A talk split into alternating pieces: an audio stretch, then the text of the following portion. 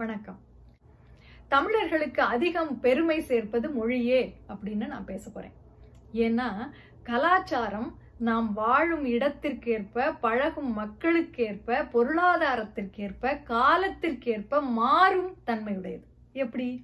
இப்போ எங்க அம்மா அப்பாவுடைய கல்யாணம் மூன்று நாட்கள் நடந்தது. குதிரையில மாப்பிள்ளை வந்தார். அவ்வளோலாம் செலவு பண்ண முடியாது அப்படின்னு ரெண்டு நாள் சடங்குகளையே எடுத்துட்டு ஒரே ஒரு நாள் தான் என்னுடைய கல்யாணம் நடந்தது. சமீபத்தில் தோழி வீட்டு கல்யாணத்துக்கு போயிருந்தேன். அதில் சங்கீத் மெஹந்தி இதெல்லாம் இருந்தது.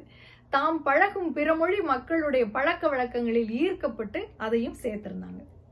அமெரிக்காவில் வளர்கிற என் பையனோட கல்யாணத்துல பால்ரூம் டான்சிங் கேக் வெட்டுறது இது போன்ற மேலை நாட்டு பழக்க வழக்கங்கள் சேர்க்கப்படும். ஆக என் வாழ்க்கை காலத்திலேயே நான் நாலு வகையான தமிழர் கல்யாணங்களை பார்த்துருப்பேன். இப்போ எனக்கு ஒரு கேள்வி. உண்மையாகவே தமிழர் கல்யாணம் எப்படித்தான் நடந்தது? நெய்யோடு கலந்த கறிச்சோற்றை சமைச்சு விருந்தினர்களை வாங்க வாங்கன்னு வாயார வரவேற்று அவங்கள சாப்பிட சொல்லி ரோஹிணி நட்சத்திரத்தோடு கூடிய பௌர்ணமி நன்னாளில் காலங்காத்தால் அந்த இள வெயில் நம்ம வீட்டுக்குள்ள வருமே அந்த நேரத்துல மெல்லிய பறவைகளோட மெல்லிய ஒலியோட பனை முரசும் ஒலிக்க மணமகளை நீராட்டுவாங்களாம்.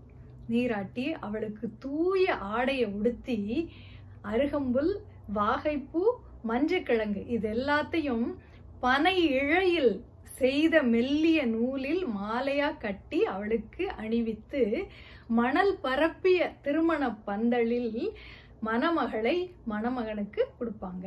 இதுதான் தமிழர் கல்யாணம் அப்படின்னு அகநானூறு சொல்லுது. ஆக என் குழப்பத்தை தீர்த்து என் கலாச்சாரத்தை எனக்கே புரிய வைப்பது மொழிதான்.